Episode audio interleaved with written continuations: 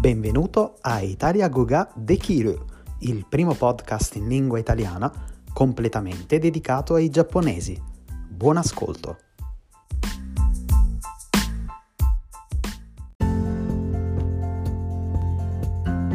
Minasan konnichiwa Giovanni Des. Recentemente in Italia è piovuto ed è un po' più fresco. Meno male. In questo episodio parliamo di animali domestici. Hai un animale domestico? Che tipo di animale domestico hai? In italiano si usa l'espressione avere un animale domestico oppure allevare un animale domestico. In Italia gli animali domestici più popolari sono il cane e il gatto.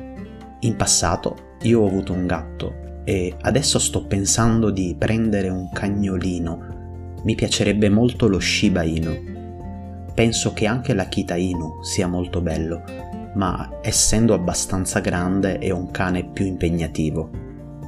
Recentemente stanno aprendo tanti negozi dedicati agli animali domestici in questi negozi puoi trovare di tutto per i tuoi amici a quattro zampe. Amici a quattro zampe è un'espressione simpatica che si usa molto quando si parla del proprio cane o del proprio gatto.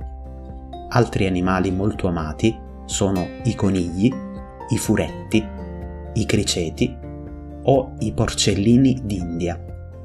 Molto diffuse sono anche le tartarughe specialmente quelle marine. Sono molto voraci e crescono velocemente.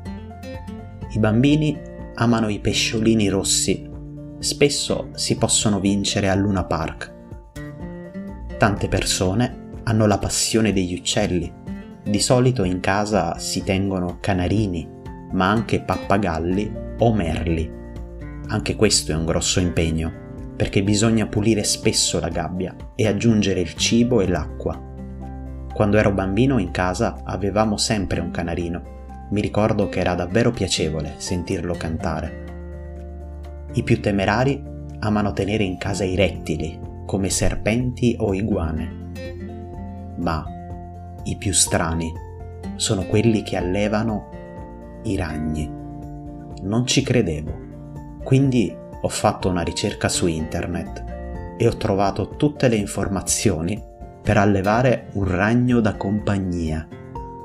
Qualcuno consiglia anche di portarlo a passeggio, però bisogna stare attenti che non scappi via.